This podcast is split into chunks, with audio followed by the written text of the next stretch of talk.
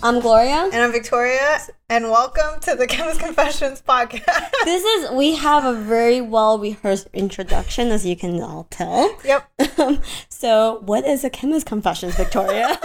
what is a Chemist Confession? what are we all about? oh, God.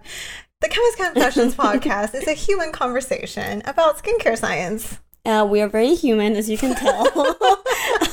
yeah, um, this is where we, the chemists, share our insights in the industry, mm-hmm. have a few drinks, and just um, chat with everyone about skincare. Yeah, for sure. And today it's episode 24. Um, it's all about cl- cl- cl- cleansers. Woo! Man, this was a tough one. Yeah, so we're not typically very thrilled talking about cleansers because um, I would just say like the science is not as clear cut as mm-hmm. other topics.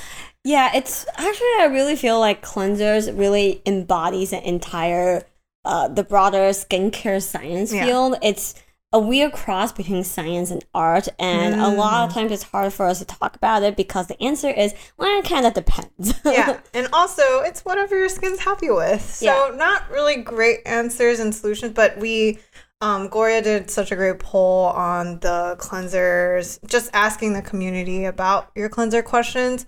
So many great questions, so definitely worthy of a podcast. And we actually had a YouTube comment, I forget who, who has consistently been asking us about pH and the skin. So this episode is definitely dedicated to you. yeah. Um, but yeah, but first, Gloria, what are you drinking? Um, today I'm keeping it classy. classy. the Budweiser hard iced tea. By the way, guys, this thing does not taste like it has any alcohol. it really just tastes like iced tea. So yeah. really great uh, intro to alcohol. Also, I would say White Claw does it even better for like yeah. if you want more of an iced tea flavor. I wouldn't say we've become uh, seltzer connoisseurs, but yeah. I think it's just really good. We're recording this in the middle of the week, so can't go with uh, tequila on the rocks yet. Not yet, but yeah. soon. and what are you drinking? Uh, today I'm drinking the Starfruit Orange IPA from the Kona Brewery, uh, embodying summer. I guess that's the goal. Yes. Cheers. Yeah. Cheers. Yeah. All right. Before we dive into the meat, it's time for a little brand update. Ooh. Um, so first things first, we had a virtual party for the book. If you can't tell, we've got like party, party hats. hats, yeah, hanging around. Um, so long story short, um, it's gotten some really nice feedback, and um, we actually never had a launch party, so it was our belated launch party. Um, but I think it just summed it up really well. We got to kind of talk about how the book came together, uh, some of our favorite and I guess more not so, so not so favorite struggles. moments because writing a book was actually a lot harder than we thought it would. Um, yeah, Gloria. Yeah, I always thought that high school me, senior year, when I handed in my last paper, I was like, I'm always a mediocre writer. That's the last time I'm ever gonna have to write a paper. Yeah. Done, suckers. Yeah. yeah. yeah. This book was really tough for both of us. Um, it really cause it's really cause while we're writing for Instagram, our style has evolved a lot. And we really responded to some of the questions that the communities mm. asked us, and we realized people follow us are really advanced already. Yeah. So when we're writing the book, we have to keep in mind like who is it for? We want the beginner to not be turned off by skin science. So we really um, want to make it easy, understandable, but still scientifically very robust. So yeah. that's that that was really hard. And the cleanser chapter was very tough. I'm pretty sure that was actually one of the last chapters we actually really wanted to write. We could do like the actives. Uh, I think even sunscreens by that time had been like pretty well developed despite being very dense but cleansers was that lukewarm chapter yes. that we just didn't really know what would be the takeaway here so funny story um, for those of you uh, we get this question a lot um, both Victoria and I write, and usually how we do it is one person will do that initial like meet, like flesh out most of it, and then we kind of switch off back and forth. Um, I think I, I can probably remember who took the lead on uh, what chapter in the book cleanser. It was, like, it was all a blur. yep, yep, totally agree. Uh, but yeah, so it was really fun. Uh, we read passages. Never thought I'd do that in my life. Victoria gave a false advertisement saying Gloria will do her best Morgan Freeman impression. Gloria did not agree, but I said that sh- I just put it out there. Gloria did not consent, and I, uh, yeah, yeah. So um, other than that, uh, we wanted to continue the tradition, the one episode tradition. It is sharing, a new tradition. Yeah, sharing some nice words mm-hmm. um, about our product. So, Gloria, want to take the first one? So um, we have a review for Aquafix, and this is the review in its entirety. Mm-hmm. The title is Best and the comment says it's worth with a lot of exclamation marks. And something about it was so simple to the point and the exclamation mark I, I really felt it here. Thank you. Thank you. Made our day actually. Um, and then we got another um, nice uh, review about mr reliable. The title is must buy um, and so it writes uh, a wonderful daytime moisturizer. I'm always looking for something that isn't too heavy, absorbs well, and doesn't pill while still moisturizing. And this fits the bill perfectly. Love, love, love. That's three times. CC is excellent with its ingredients. Thank you so Thank much. We oh. try really hard.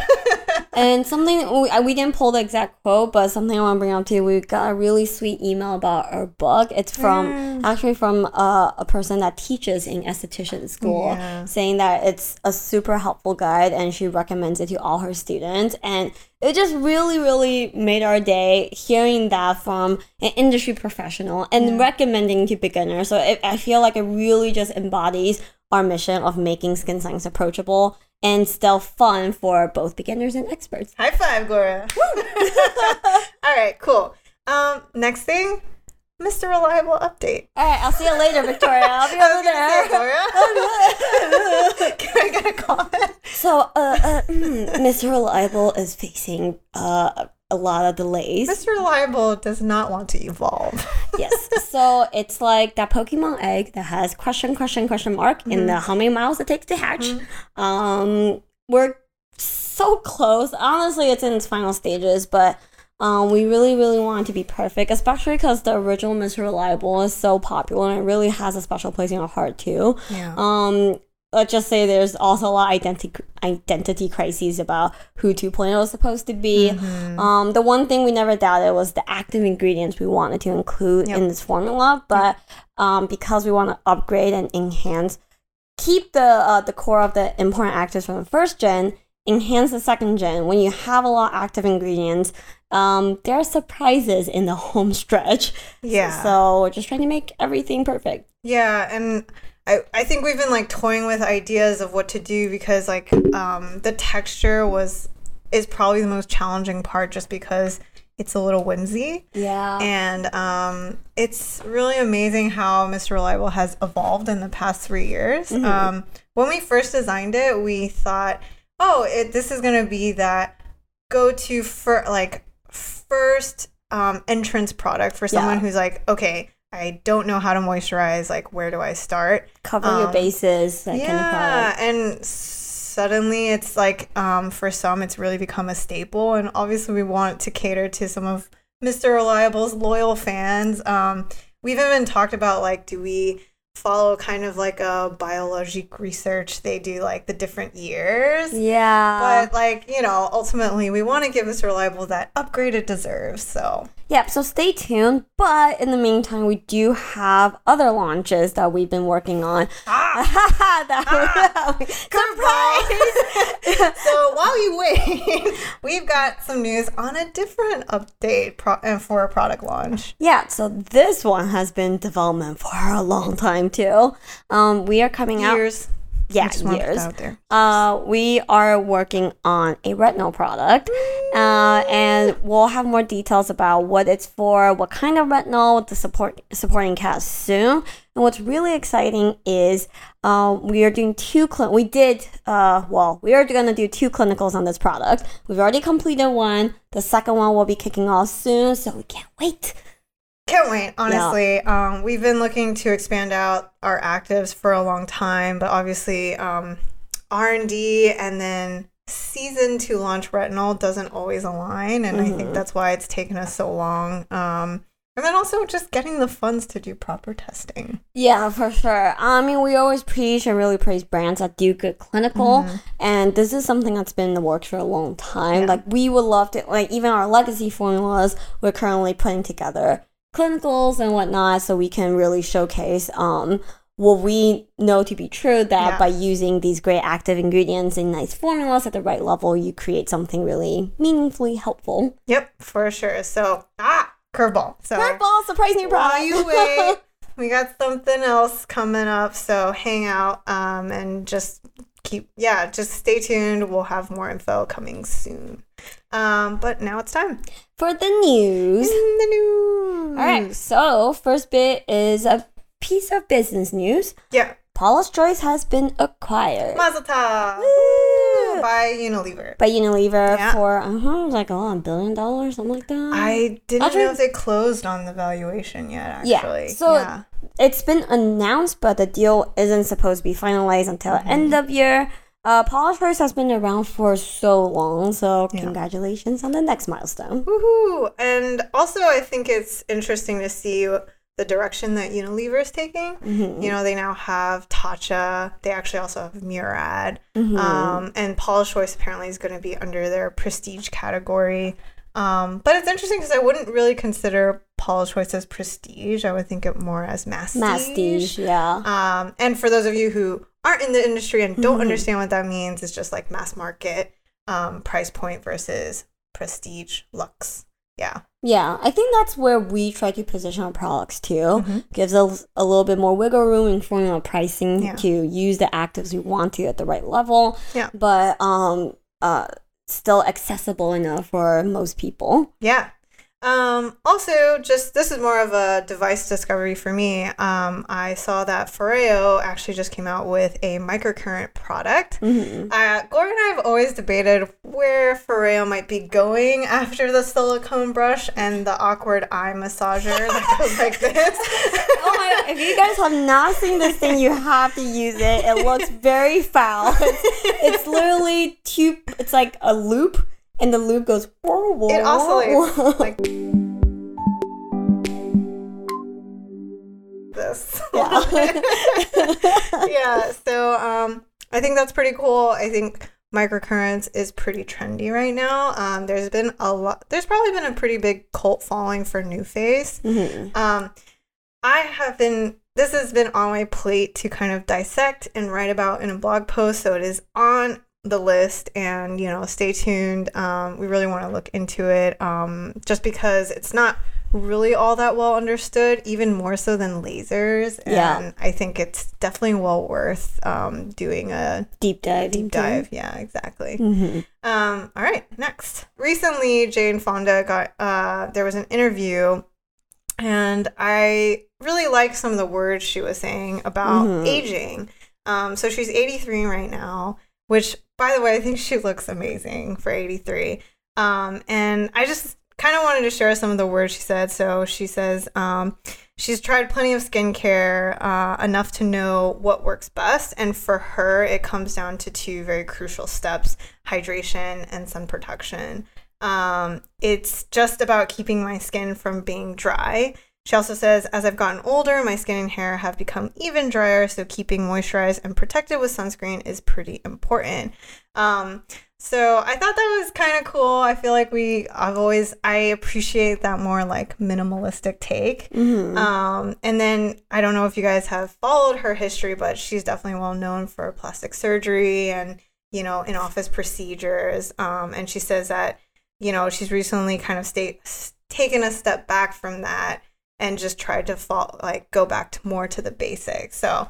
I don't know. I, I kind of thought that was an interesting turn of events, and I actually really appreciated that because then I read like about Victoria Beckham's routine, and I realized all of that is like um, there's very few products that are even under a hundred dollars. I believe there was only one, so I was like, oh, I like I like that Jane Fonda. Yeah, and I also appreciate how candid she is about all Yeah. Mm-hmm. the surgery and work she's done. Um, at the end of the day, I feel like when I was younger, I never thought that that's something I would consider. I, fe- I and I also feel like the climate is a little different. Mhm. Like I feel like in middle school, high school at that time, there's still a little bit of like uh, she's had work done, like mm-hmm. that kind of era. And now people are a lot more open about it. Mm-hmm. And the reality is, we all want to look our best, yeah. and and there's nothing wrong with that. Um, and but as you as you grow, um, as you age, that priority might change. Mm-hmm. Um, and just important to take care of yourself. Like yeah, and before, I think the hundred dollar bottles, the Pamper Me stuff can be nice, can feel good, but at the end of the day, like if you have a solid foundation, have the right mindset, I think that really is the most important thing. Yeah, and also like nowadays I I was thinking that, you know, marketing is kind of trying to take a healthier turn where they're showing skin with more imperfections and body types with more imperfections. And yet in social media, it feels like it's gotten worse with all of these filters, um, Facetune, things like that. And I kind of can understand the pressure behind yeah. like trying to look your best at all times. Um, so yeah, I just think it's kind of nice to hear from a celeb. Hmm. so thanks, Jane Fonda. all right, cool. So that's really it for the news. Um, we are actually wanting to quickly get into the meat.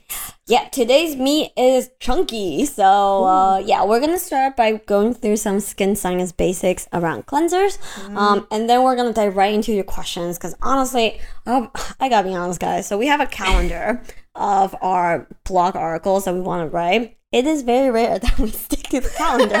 hey, hey, hey, we were doing a decent we job, were, okay? We were for a while, and it's to no fault Victoria. So we started assigning topics to to either one of us, and I assigned cleanser to myself, and I've been sitting on this one, nursing it tenderly, writing about zero words for like three weeks before I'm like, I am turning to the community. to be fair, I think I tried to take a stab at it and basically just left it in the dust to Gloria. So that's just really not on her. It happens. It's just kind of our creative process, which is incredibly whimsy. yep. Uh, so first things first. Yeah. Uh, we're gonna talk about why we cleanse. Ah. Why well, do you wash that dirty, dirty face? your face is nasty. Is, is, yeah, uh, it just I don't think it's um, really think about it as more like beauty, mm-hmm. as more as grooming. Like you want to wash your hair, you need to clean your body. You clean your body skin, same thing for your face. So think of it more that way. Yeah, and really you're just um if you don't have really good hygiene, it invites a lot of issues. Same for skincare. Mm-hmm. And um just there's actually many studies that show that the pollutants in the air and mm-hmm. stuff that you just get on your skin over time they do help generate free radicals that cause premature aging. So we really even think of think of this as a very basic age prevention stat. Yeah. So you didn't know that. We should we should post a study here about how dirty skin really causes aging. Okay. yes. Um yes absolutely. And I think the other thing that when you think of uh, cleanser science, um, immediately you want to ask, um, but I heard about like low pH cleansers. How important is that? So we're going to have the great pH debate here. Oh, you get what you asked for. So, so you will see um, when you first dabble in um, skin science, of course, like everyone probably turns to the internet, goes on Instagram, goes on Reddit. You'll see a lot of skin science enthusiasts talk about pH and yep. debate about pH. Yep. And if you follow us for some time, you'll also notice that we don't engage in a lot of the pH yep. debate. Um, so here's the thing your skin is at uh, is slightly acidic. It's a, between five to six, probably sometimes most people is between 4.5 5.5. And um, there's a lot of studies done on how compromised skin barrier or people with eczema might show um, elevated pH. And there's mm-hmm. a lot of theories. It's all like a it's like a web. It's like a murder mystery board with all the different points. It's like ah microbiome, ah compromised skin, ah pH. Mm-hmm. It's it's part of the puzzle, and people kind of I do feel like people overstate the importance of the of pH. Yeah, and I think also what doesn't help is that um, you probably have heard about the acid mantle. So yeah. this acid mantle is not a physical barrier. It's simply the fact that your the top layer of your skin is mildly acidic. acidic. So mm-hmm. um, people think that oh, like because I've been washing with a soap-based cleanser, I must be ruining the acid mantle thereby ruining my skin and possibly damaging it. Um, but you don't give your skin enough credit because your skin actually has, if it's healthy, has the ability to adjust that pH after your wash. So when people start bashing people about using soap based cleansers, this is where we get a little like heebie jeebie to comment and even just critical like be critical about it um just because like if your skin is healthy um using a and you find yourself that you've been using a soap based cleanser all your life and your skin is happy with it there's there's really no reason to actually change like there hasn't been proof that that is actually truly damaging to completely healthy skin yeah, and again, like we said, pH is really just one piece of the puzzle. Mm-hmm. If you have sensitive skin, if your skin is very dry, and if you have skin conditions, that's where you will consider a low pH exactly. cleanser. But uh, other than the pH, you have to consider the surfactant system. Yeah. Uh, quick science on surfactants. Surfactants are ingredients that have um, one side that's attracted to water, one side that's attracted to um to oils. Mm-hmm. So it can wrap itself around the often like oil soluble dirt and grime, uh, interact with water, and then just right. eject itself from your face. And that's how that's the most basic aspect of skincare uh, cleanser science. Yep. The hydrophobic head. Wow, I am really struggling today. Ignore all of that. Um, but because it can interact with different types of substances, sometimes it interacts with your skin as well. Yeah, so that's the tough thing about surfactants and why and why cleanser can be a little bit of an art because some surfactants are very very good at mm-hmm. attracting oily based things, including your skin lipids. So when that happens, you know, that's when irritation can come in. Um, and this is why a cleanser usually requires a blend of surfactants at the right concentration to make sure that it's mild enough mm-hmm. yet cleansing enough um, and that's why it's very hard for us to decode. Yeah, and also that that what is the right balance can be a little mm-hmm. subjective depending on your skin type and skin condition. Yeah. Um. So yeah. I also wanted to add, like, you know, regarding just kind of going back to pH. You know, um, on one side, I I feel like I did say, you know, on one side, high pH cleansers like soap base, which probably are going to be around eight and 9 mm-hmm. pH of eight and nine. Um, you know, not necessarily too worried, but there's definitely a case for trying to look for a more skin friendly pH. You know, um, just as Gloria mentioned, skin is naturally found at um, anywhere between four and five. Also, when you have skin conditions like eczema and psoriasis, and even in the skin microbiome, they found that the pH environment is helpful. Uh, where we feel like we gotta like dial it back a little bit is when people start truly calculating pH. Like, I need to get the lowest pH possible to mm-hmm. really help my skin. That's actually not the right way to go about it. Um, uh, actually, if you get very low, it can cause irritation as well. So it's really about that medium, that happy medium. Um, so when you think of acid, don't think like you have to go super acidic like AHA territory or anything like that. Yep. Yeah. Um. So of course we get a lot of questions about how to shop for a, a cleanser. Yeah. Based on all these kind of lofty uh, suggestions. Yeah. Um. So while I was doing research for this podcast episode, I came across this kind of funny article. I was looking for inspiration, what people uh, people are asking mm-hmm. on the interwebs. So um, I found this article that's like five questions or 10 questions you should ask your cleanser. And I just find it so funny. I just picture someone holding right, a cleanser. Will you try out my skin? Will you? Will you exfoliate my skin? Will you? Are you safe for my skin? You said you were safe. Are you mostly just filler? You lie, you're full of shit you you have water as the first ingredient. You, you lie. You just diluted. wow. anyway, even though I find the writing to be very humorous, they do raise a lot of good points. so um instead of, I guess like instead of really jumping into the uh, answering all these questions how to address it, we'll actually jump right into your questions because you guys are actually really in tune with asking the right question mm. and you you guys did ask all these questions to your cleanser, just not in just the, not directly not to your cleanser. so um, I'll get started on questions. Uh, so first question is Disha Shavan. Sorry if I'm butchering your name. how do you know if your cleanser is removing sunscreen dirt properly?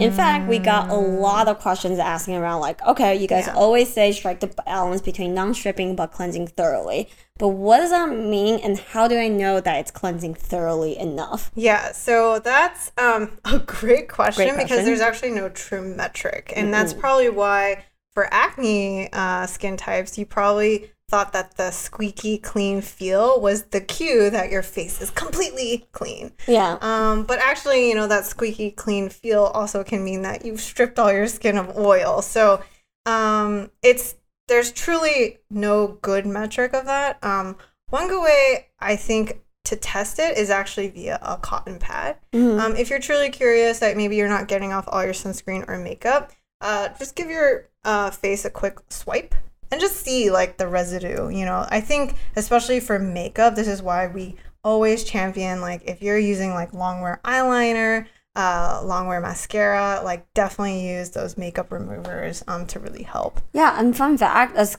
as chemists, there um when when brands test cleansers, there isn't one set defined way either. You have to get pretty creative. Yeah, and there's I, I kid you not, there was one time in a lab I watched one of our colleagues paint a potato with makeup to wash the potato.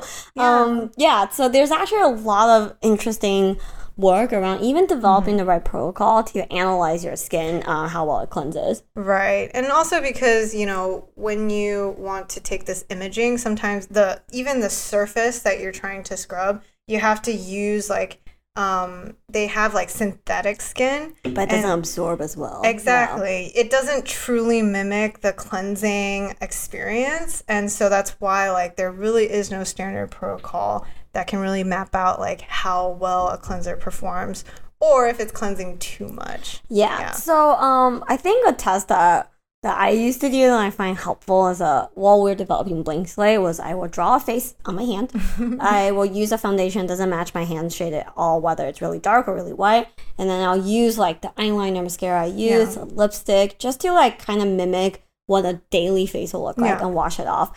Um, and and yeah, and see just how well it cleanses that way. It's by no means super controlled, but it does Yeah. give us a, a good indication of like base level cleansiness. Yeah, and I remember when we did those uh, makeup removability studies. Um, it's such a great way because um, you get an idea of cleansing power. Then after that, you can just you know simply test on face and see is my skin feeling dry, stripping, maybe a little angry. Like that would be your cue of okay, powerful enough, but need to dial back on you know irritation. So you need to find that sweet spot, and that's really the goal. Yeah, and uh, a note on sunscreen. We actually did do a post on washing your face off with sunscreen with just a basic cleanser.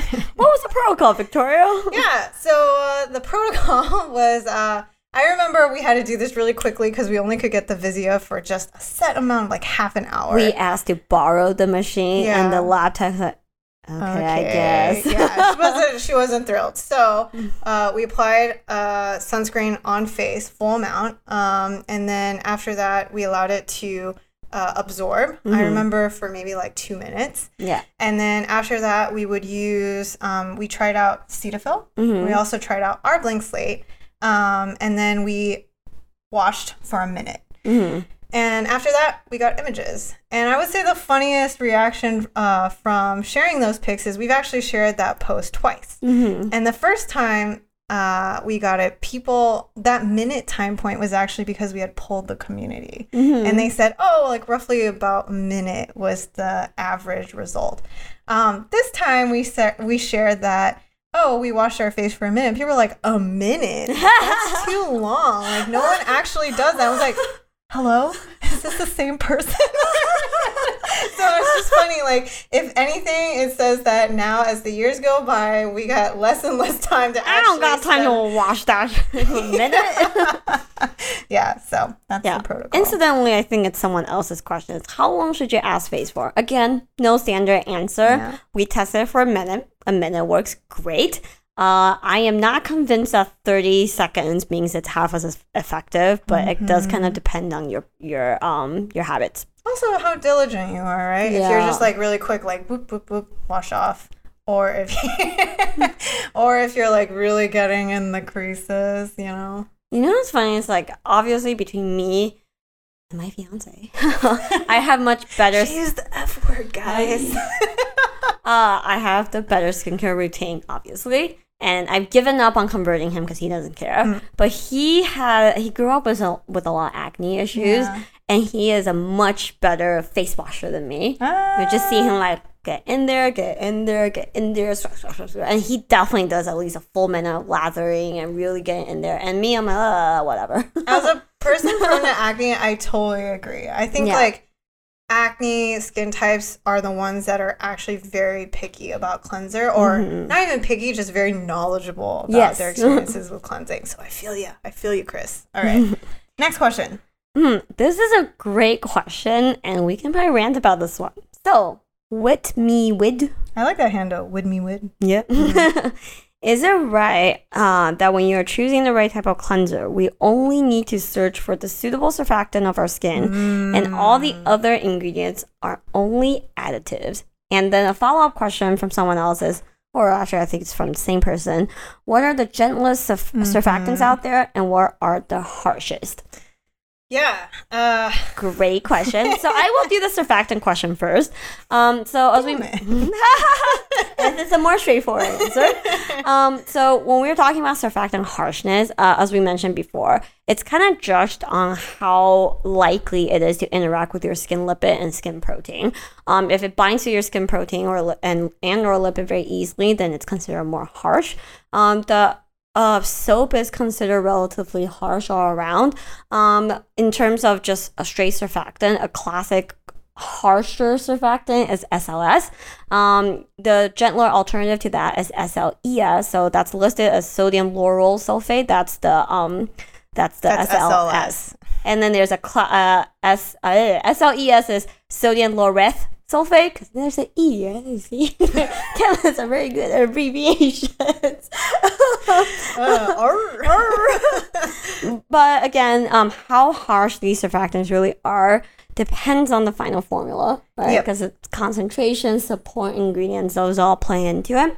Um, and going down the totem pole, you have coco betaine, and uh, also, full name is cocamidopropyl betaine. yeah, uh, and then what's considered even gentler than that and less likely to interact with, with your skin um, is um, the isethionate. Mm-hmm, the SC, uh, abbreviation is typically SCI. Yeah, sodium isethionate. Mhm. Um, so that's a gen. These are just some of the most popular cleansers you'll see out there, um, cleanser surfactants.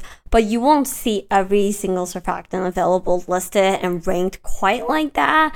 Um, again, that's part of why we very we don't decode cleansers a lot. It's just really hard to talk about. Yeah, so when you talk about choosing the right type of cleanser and if you should be searching for a suitable surfactant, that's actually probably one w- point of entry um, because in order to get the right balance of again gentle and effectiveness, um, they're going to use a blend. And so if you can kind of check out the ingredient list and you see like what would be the top uh, maybe three surfactants, you can get a general sense of what um, the cleanse, like what surfactant is being pushed forward and is really like of the higher amount. Um, Mhm. So when you do that, you have a good idea of okay, let's say, um, for example, coco betaine. I do great with. Um, I see it's blended with coco betaine, but I also happen to find that there's SLS in the middle of the ingredient list. Should I be freaking out? Actually, you shouldn't. You know, um, first of all, uh, we can't really speak on what is the true percentage of SLS. Mhm. Um, no need to freak out that, oh, because it has SLS, it's damaging my skin. Just remember with every ingredient, it matter concentration is what's really um, going to cause that irritation, not the ingredient itself. Um, and so that's why, like, if you can get a sense of how your skin is reacting to maybe those top three surfactants, you'll have a be- better idea of when you are shopping, like what you can kind of lean towards and go from there. And a good way to tell, you guys can refer to our How to Combine Actives Like a Pro Part Yeah. 2 article. Um, when you evaluate your cleanser, um, just pay attention to your skin. You will probably know after a few days to a week of consistently using the same new cleanser. Yeah. Um, without changing any other aspect of your routine. If a cleanser is not doing too well for you, you will feel that it's your skin probably a little drier than normal. so then that surfactant system or that that product is probably not great for you. Yeah, and I kind of hmm. wanted to follow up with um, there's a lot of people that think SLS, uh, sodium sodium lauryl sulfate, is mm-hmm. just the devil. Yeah. Um, I want to explain why it got its bad rep. It's because SLS at a very high concentration is used as an irritation, as, as an irritation positive control to induce irritation. Yes. And because people heard that, they freaked out thinking that this ingredient is so irritating of everyone's um, skin issues. But what you don't realize is that SLS makes formulas cheaper mm-hmm. and at the right concentration can be an incredibly helpful surfactant um, but at the right concentration. That's why we leave it to the chemist to make sure they fine tune um, what that surfactant system is. So, just a little fun fact about why SLS um, got its bad rep. Yep. So, uh, in terms of additives, yes, a lot of the other ingredients are fillers. But first, let's break down why some of these additives are there.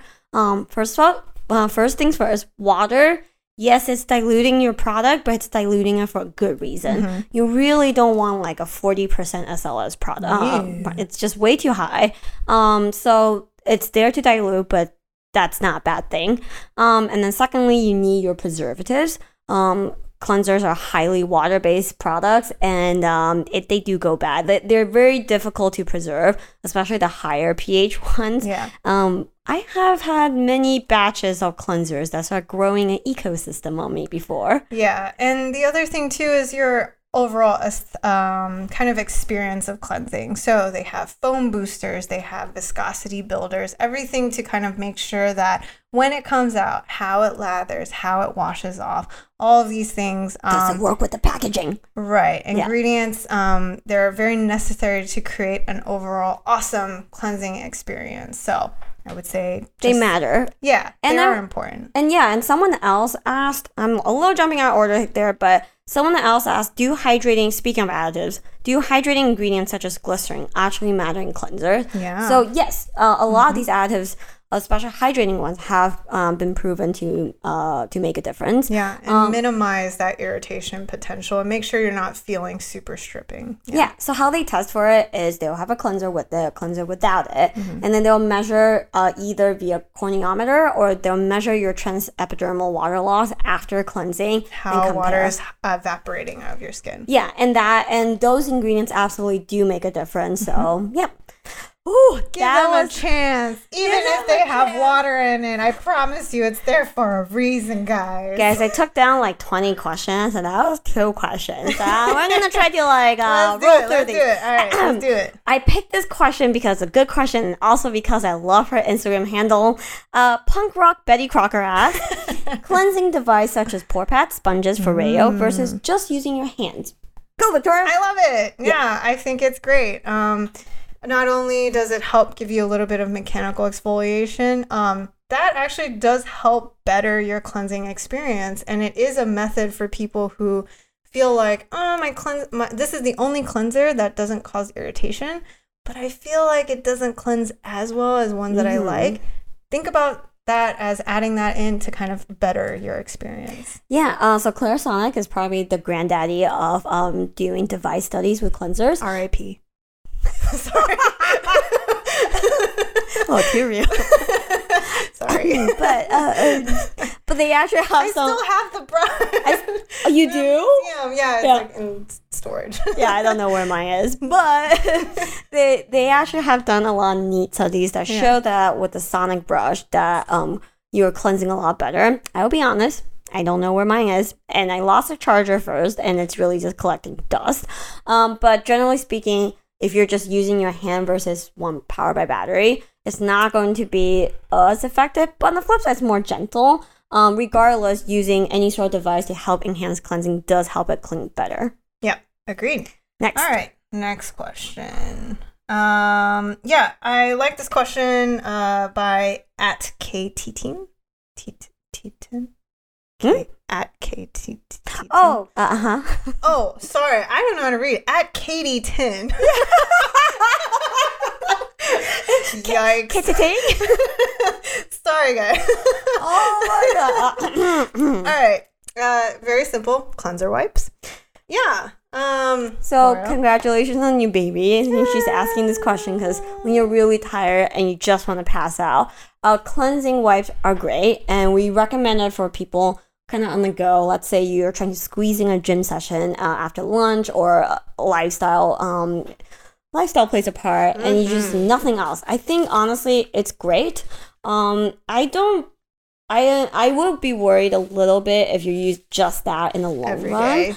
um, because at the end of the day, you're leaving some surfactant on your skin, and even the gentlest surfactant um, shouldn't be on your skin consistently long term. Yep. So great for those days that you just really don't want to do anything else, but still Yeah. try to um, rinse off or wipe down with a with a toner after. Yep, agreed. I feel like also um, for gym moments, Mhm. really important. Also um, for people who, let's say, deal with acne or really oily skin types and they want to reapply sunscreen. Boy, the thought of putting another dose of sunscreen on your face is pretty gross. Mhm. Um, so if you have a makeup wipe, a cleansing wipe on you, that's maybe a nice way to keep it fresh and breezy. So yeah. Yep. Um, I love this chunk of question, all related to the same topic. Um, Daria Polson asks, does it make sense for a cleanser to have active ingredients such as sal acid that you then wash off? This was also asked by a lot of people. Um, some people asked about other active ingredients and anti-aging claims. And so, first of all, uh, generally our stance is, boo, anti-aging claims, boo. Yeah. Uh, Uh, there's just not enough time. You don't give the actors a chance to even get into your skin. Come on, guys. Yep. we compared it to washing or flushing dollar bills down the toilet. Mm-hmm. If that's your ho- that's your hobby, then by all means get a forty five dollar anti aging cleanser. With specks of gold. I think the La Mer cleanser is like seventy five dollars, and it's a soap based cleanser. Oh my god. anyway, not triggered at all, guys. Nope. Not, not even a little bit. but a notable exception is BHA. Yeah, so um, probably for all of us acne types, that's when we are like, but wait a second, all of my cleansers do, um, they use sal acid or benzoyl peroxide. And that's when it can be helpful because a lot of times with acne routines, um, you do require a cocktail of ingredients and you just can't layer that many uh, into one routine. And actually using a sal acid um, cleanser can be helpful as a more gentle way of getting that exfoliation and increasing that cell to- turnover, especially at the pore level, um, without causing too much irritation and dryness. Um, yeah, for the rest. Yeah. So then, question uh, uh, two follow up questions around that is: Are cleansers with exfoliants good enough to actually replace your BHA or AHA treatment? And then a secondary question of that is: If I'm using a BH, uh, BHA cleanser, can I still use chemical exfoliants? Yeah. Um, so to the first question, I would say no. Um, the reason why we say for acne is because again, it's in a cocktail of actives and layers. Um, but in terms of actually replacing it, there's to be fair, there's no data that suggests that it's not as good. But if you look at the data for AHAs and its effectiveness, all of it is with diligence, topically, overnight application, and not in cleanser format. Yeah, I would say AHA is especially lousy, and um, I will use our own blank slate as an example. We have lactic acid in it, and we never call out having AHA in the cleanser because it's honestly there to help adjust and stabilize the pH. Um, it's in there at a very small amount, um, so we never call it out. Uh, I think I've seen cleansers where they use lactic or glycolic and have it in a similar spot as blank slate and say it's an AHA exfoliating cleanser. yeah, so more than likely, no. Yeah. Um, second question: Can you use a BHA cleanser and still use toners and treatment? Yeah, sure. Um, there's no reason that you can't. Um, again, it's just uh, you want to listen to your skin upon introduction. How is skin responding? Make sure you're not getting too crazy with the exfoliation. Um, but otherwise, yeah, sometimes can be very helpful to have a blend. Yeah, uh, and from just like a product landscape perspective, I think uh, it's more helpful to use uh, if your skin needs extra exfoliation. You can definitely use a BHA, a sal acid cleanser with an AHA treatment. I find AHA cleansers to be pretty garbage. Uh, generally speaking, but that's because Gloria Gloria's glycolic queen. So I don't no, is she gonna use an AHA? Generally cleanser. speaking, um, for BHA, you can still use a sal acid treatment, but I think we talked about this. I think BHA's uh, sal acid is really easy to overdo. So you just want to make sure that yeah. you're not actually using a acid wash off, uh, a sal acid gel. On top of that, maybe a moisturizer that contains sal acid. That might be too much. Yeah. This actually leads to question three, which by far is my favorite question of this entire cleanser series. I have oily skin and sal acid doesn't work for me, but it's in everything. Advice? Yeah.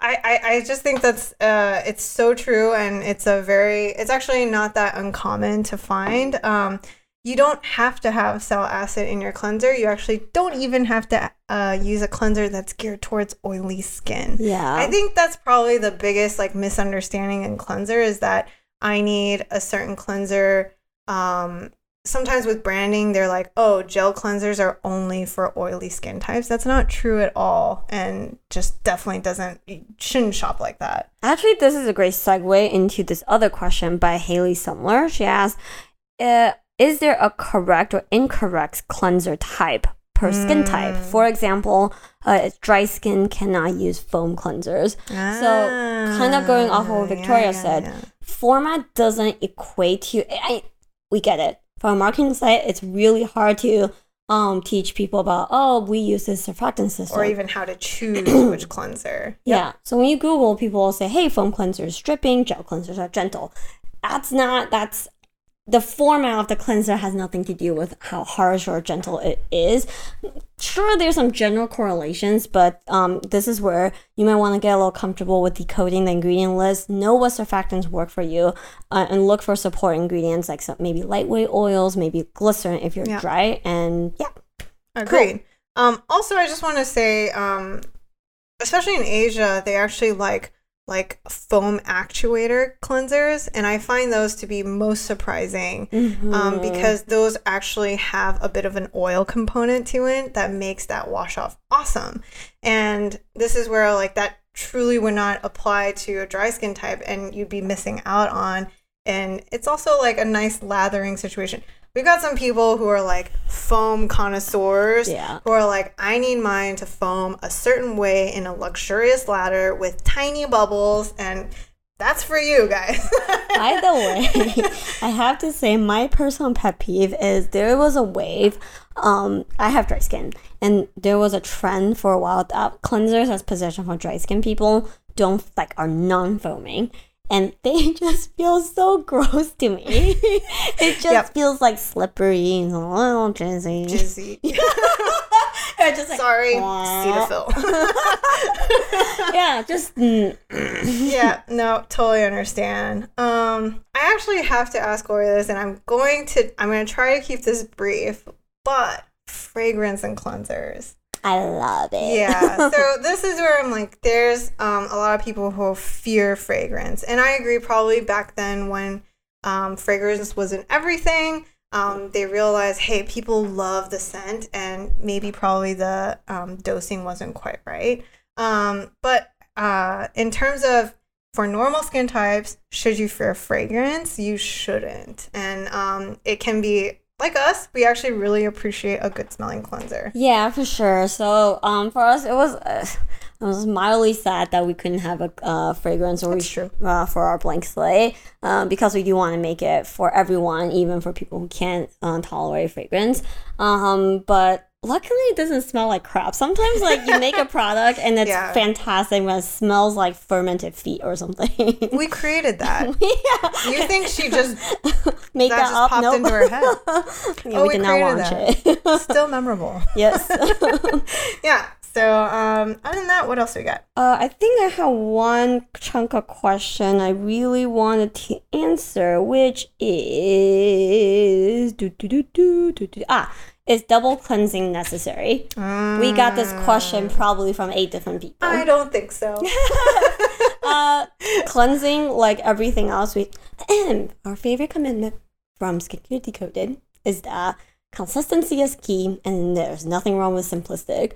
Um, so whatever will help you clean and clean thoroughly every day, whether it's one single uh, simple gel cleanser That's me. or double cleansing, that's me. Um, just do what makes you that fits your lifestyle. Um, when you use a oil cleanser or a balm cleanser, I always think like it, it the better formulated products aren't supposed to leave a residue. It's not supposed to require double cleansing. Um, you're gonna run into those that I have seen ILs where I'm like squinting, like where's the surfactant, and it's just an oil, so Yep. it's not gonna wash off, and that's why it, you need to double cleanse. But Yep. that's not how it's supposed to be. That's not a good oil cleanser. Yeah, and um, going back to the format question, um, even for me, I found oily, uh, oil-based cleansers to be helpful. Um, you really, I think the other reason why talking about cleansers is so hard is because it really depends on your use experience. Mm-hmm. There are some people that will use an oil cleanser and find that it's residuey, while for others it doesn't. And that's just the nature of cleansers. It's truly Very probably personal. the most personal Mm-hmm. categories of all the skincare categories. So, um, I really don't feel like you should feel limited by the type of product. Mm-hmm. Um, it could be a fun way to explore. Um, for example, I do much better with oil cleansers than balm cleansers because, like Gloria mentioned, formulation in balm cleansers isn't always great. There's and that wax. on average is quite waxy. And boy, do I not like feeling like that after I just cleanse my face. And I don't really mind that Yeah. nearly as much, and I travel better with. I had one too many oil cleanser Yeah. uh, explosions in my suitcase. Yeah. I also wanted to mention powder cleansers. Oh, Um, yeah. great way to really do like to get some mechanical exfoliation. Um, it is can it can get quite messy, um, but it's got nice lather. Um, a lot of times it's I wouldn't fear it. Um, it's got some great. They usually use some great ingredients, so you know there's no worries about that format as well. Yeah. All right. Which brings us to the last question we're gonna answer, which is apricot scrubs. Oh Is it- yeah. Is it bad for you? Is it tearing up your face? Uh, It is tearing off your face. Come on, man. What year is it? yeah, while it's probably not as scary as some people make Mm-hmm. it sound, um, physical exfoliant for me is uh, is it's a hard topic. There, it's just a category that doesn't have a lot of science. Mm. Um, but generally speaking, if it feels like concrete, it's bad for you.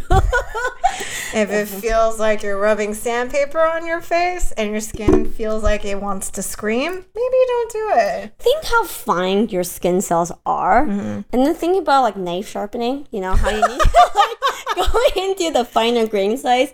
You are not sharpening a knife, Mm-hmm. so you know just think how fine that grit has to be for it to be a nice exfoliation experience for your face. And this is also anecdotal, but um, Gordon and I have both went to a Korean spa and experienced the body scrub.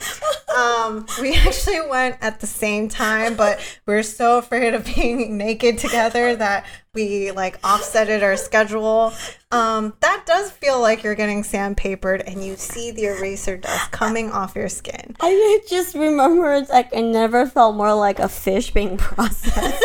it was on like a stainless steel table, and they like plop your naked body on the table, And and you're wet. yeah, Let's remember you're wet. And so that way they can maneuver your arms easier and you can feel yourself sliding on the table. and I just remember I was like holding my tail, like oh, trying to be modest, and these Korean old ladies they don't give a flip, so they like pull my tail, and I'm like ah, and they're like scratch, scratch, scratch, scratch.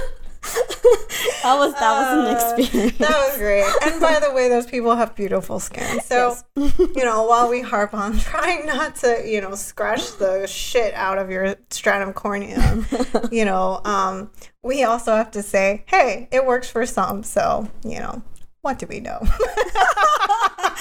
what do we know?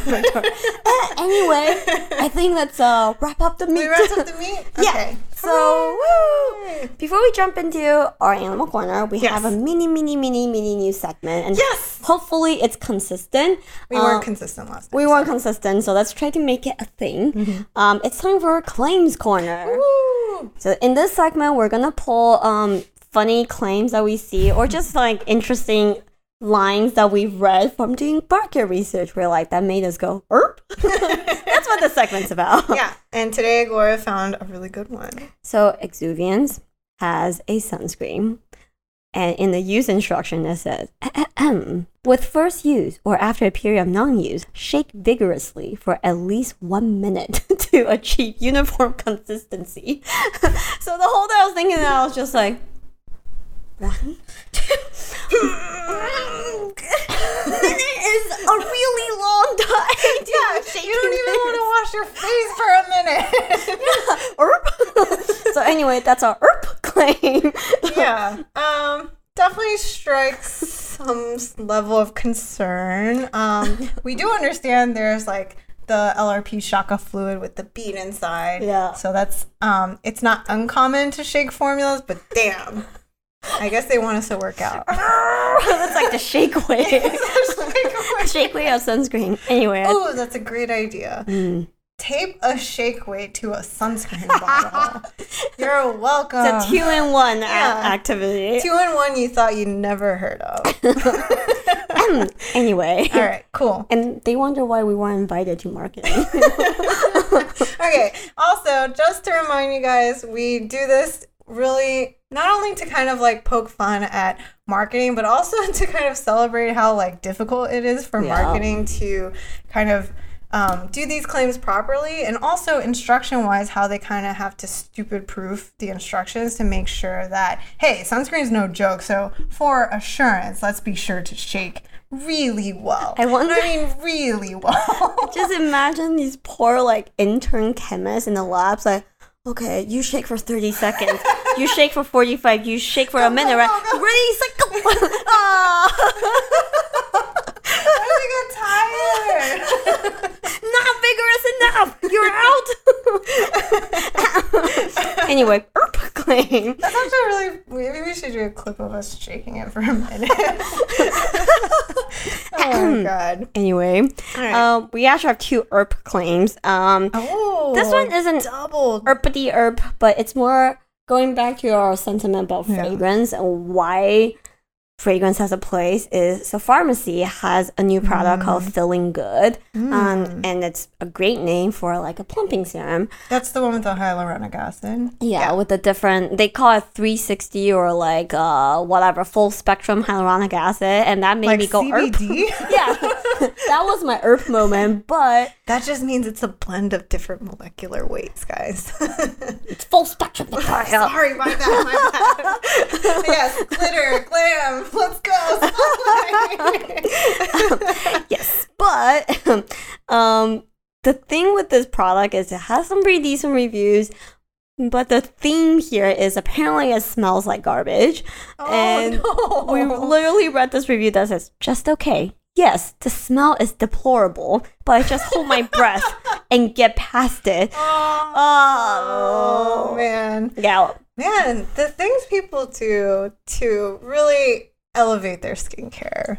That's so we feel Farmacy's pain. I mean, their positioning, like ours, like we also don't use fragrance in our product mm. line, but we totally understand, like from chemist perspective, sometimes a good um, fragrance can do it. And in our own story, it's Baby Steps. Yeah, Baby Steps is our gentle exfoliant uh, exfoliator that use lactic acid and um, gluconolactone. Gluconolactone itself doesn't smell like much.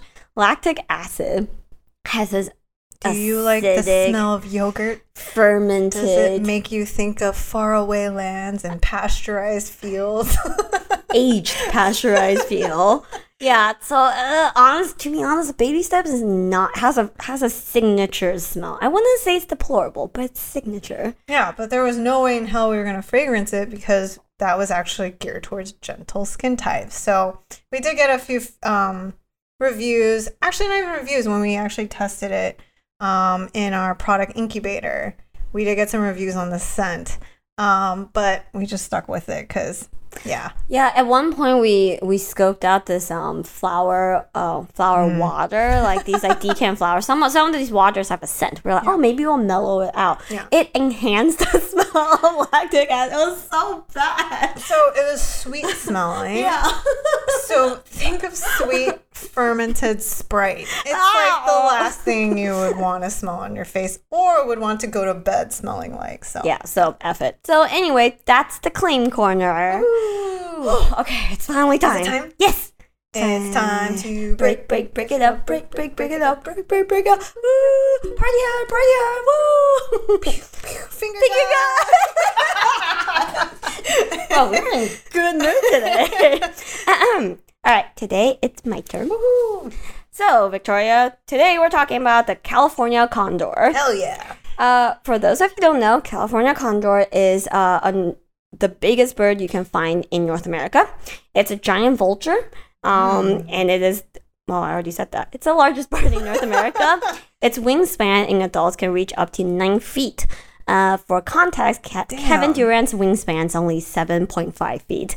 So Damn. Katie lost out. All right, get the California condor to the NBA, man. um, they are big birds that supposedly can live up to 60 years. Okay. I said supposedly because nowadays most uh, California condors out there are very young because um, in the 80s they were down to only 20 some odd California condors. Yeah, so they uh, the conser- conservation groups work really hard to bring it back. So nowadays, between captivity and condors in the wild, there's about 500 condors. So they really made really, really um, good process. Oh, uplifting good news. Yep. So it's slowly making a comeback, but of course it's at some like 200 in the wild. It's definitely still struggling. And if you happen to be on the West Coast and you see one, count yourself super lucky because they're super rare.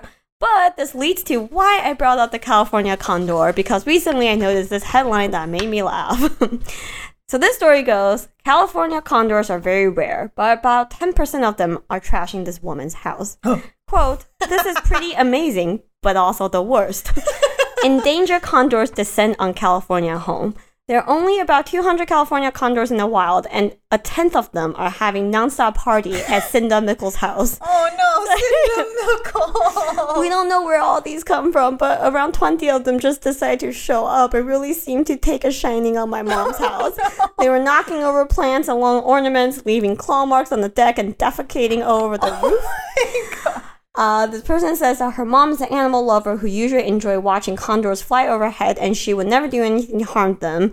The Fish and Wildlife Service suggested the family try something annoying but ultimately harmless, such as uh, spraying them with water. So far, it hasn't worked. About once a day, she has to hose the condor off a roof, but they come back the next day. Oh my god. She says she's also spraying the roof in an ill-fated effort to clear away the bird droppings, which have blanketed her home in a powerful stench. Uh, it's basically like cement. I have to get someone to come power wash it and scrub it off. But we're just kind of waiting to see if they leave because she doesn't want to have to clean it and have to do uh, have to make the same mess the next week. So we're kind of on a watching and waiting pattern right now.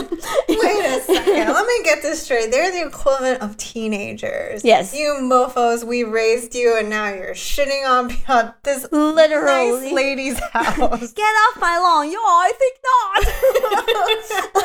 not. wow. yeah, so I thought it was hilarious. Is that in NorCal, SoCal? That's in SoCal. That's uh, about, I think they live about an hour and a half outside of LA. So, yeah, so it's like, oh, what a nice, con- and they're big. They're really big. They I'd be terrified. yeah. For They, sure. they don't eat live animals, so your pets are probably safe, but they, I mean, yeah, they eat. What is their diet, actually? they, they're, um, they're, I want to use the word flesh eaters because that's, Flesh that's a term used in my video game. But, Carnivore? yeah, uh, no, they're, um, Omnivores? no, they eat dead animals. Oh. like carrion feeders. Yeah, carrion. Yeah. Yeah. Yeah, but anyway, the California condor. Damn, so they can't even help her, like, rid the house of rats and vermin? So no, they don't. only dead and only if the rats are already dead.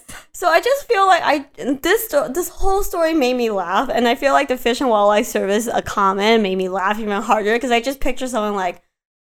Uh, have you tried water? Like, it doesn't work. Have you tried clapping at the? You know what? This is where you need that the YouTube guy that does the squirrel feeders. Mhm. You need to come in and build a contraption. Yes. So Mark Rober, Yeah. if you listen to us, I doubt you do, but someone sent it his way. You need to build something to condor proof or make a condor playground of some sort. I'm trying to think what I would want to do to the house. Hmm. yeah, like what do you do if a pack of them show up and just like was like, hey man, this is like my yard now.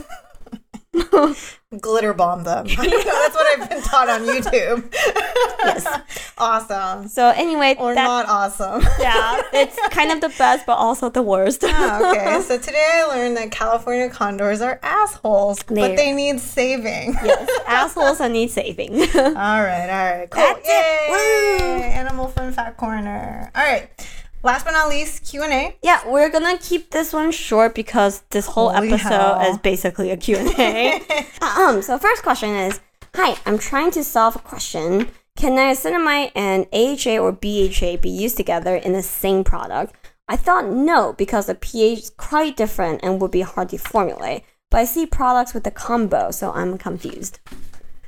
So, uh, so generally speaking, there's like two different concepts here. One's at what pH is the ingredient effective at, at and at what pH is the ingredient stable at. Um, so for um for AHAs, the lower the pH, the better. Yeah. They're generally speaking very stable molecules, so you don't have to worry about um at what p- what pH a product has to be for it to be stable. Niacinamide, there are some people that think low pH degrades niacinamide. That's not uh, that's not really relevant for cosmetics um, products because it's not going to be at a really dramatic temperature. pH. Yep. Yeah. Um. So, the, so we're talking about two very very stable compounds here. Um. So then it comes down to does niacinamide work at a lower pH? Um. That's not that's not really an issue. No. Nor is it super well studied. Yeah. Um, it's just this vanilla guy that hangs around all products and seems to help everyone. Yeah. And the other thing too is um, you know, sometimes you hear about niacinamide instability with molecules like vitamin C, ascorbic acid. And that's where we're like, yeah, we don't really like the combo together in formula um, long term, just because, yeah, um, it's through a long term period that you see that sort of um, degradation happen with niacinamide. So that's why I just, and because ascorbic acid needs to be in a low pH, that's kind of the combo that we're generally a lot more like iffy about in terms of seeing both ingredients in the same formula.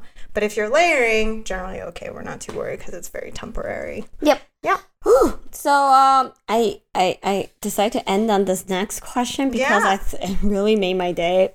Ahem. So from our longtime friend uh, MME Cruz says, "Love you two ladies. Uh, I have a recommendation. You always say in your podcast."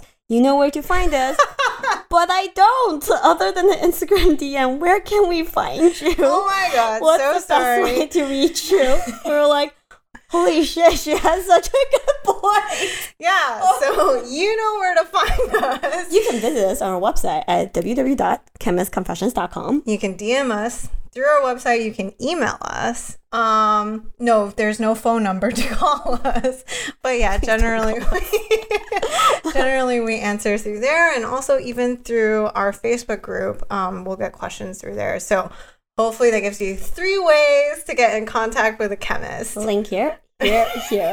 I'm so sorry about that. It's like it's like there was okay. We have a lot of episodes. We're like, hey guys, we're back, and then we completely leave out the intro, Yeah. and people are like, who are you? yeah, and we should also mention, even for YouTube, if you have a question, we'll respond down on the comments. Um, but before I know this is kind of wrapping up, but I feel like we have to, since we talked about cleansers. Gloria, what is your cleansing routine right now for summer? Wow. Um, so during summer, um, I just use a simple. I, I usually double cleanse when I wear makeup. So right now I'm testing balm cleansers, but because it's summer, I'm starting to be like, nah. Even I'm starting to feel meh about that waxy residue. Um, so just an oil cleanser, and I'm currently using Blank Slate. We were, I was on a testing other people's product rotation. Right now I'm just, I feel like during summer because I'm still really um trying to incorporate retinol and keeping it in in my routine long term. I just don't want to try too many products. Yeah. So that's that. Um, I am I I don't know why this is a personal pet peeve that I really like physical exfoliants during summer. Mm-hmm. Like on top of that, so chemical exfoliants to me is like more effective long term, Mhm. and it really is. But during summer, I just feel like I just love that like that scrubby feeling. You just feel more gross in general. It just feels like there's more crap on your face. So also playing around with a few different physical exfoliants. Yeah, I totally agree. Um, yeah, I for me, it's generally like I do need a more, I do need more cleansing power. Um, just with the layers of sunscreen, my skin's a lot more congested. As you can see on my forehead, I, you know, more acne, kind of frustrating. Um, also, I'm sweaty, so I actually use um, uh, a really nice silicone brush um, with my cleanser at the moment. Um, I also really appreciate clay masks at this time because um, I am just that much oilier, which is Oh. unfortunate. I want to add something else. So, uh, I usually am a big fan of e- either using like the konjac sponge Oh, or yeah. a, a mechanical, like just Mhm. a cleansing brush. I have recently given those up because um, my fiance got a fig tree, and fig trees attract little flies, and nothing makes me throw out a sponge and a cleansing brush faster than seeing three flies sitting on it. Ah, on the konjac sponge? Yeah, and I was like, goodbye. You're probably trying to lay eggs in there. Goodbye. Oh my, oh my god. so therefore, I am currently no longer using a brush. Oh man. All right. Yeah. On that very uplifting I guess it's time to go. you know where to find us. Now you do. yeah. Um, next episode, I think. Sunscreens part two. hmm It's overdue um, because this one is actually the complex sunscreens topic. We're talking about all the complicated, kind of like news pieces that have really arise. I'm sure you're thinking of benzene, coral reefs. Uh, we're thinking about SPF factors, um, and then also kind of the issues with you know um, shopping for things like mineral sunscreen. So look for that next time. Um, otherwise, thank you much. Thank you so much for watching. you Thank you much. much. thank you so much for watching. Um, we'll see you guys soon. Bye.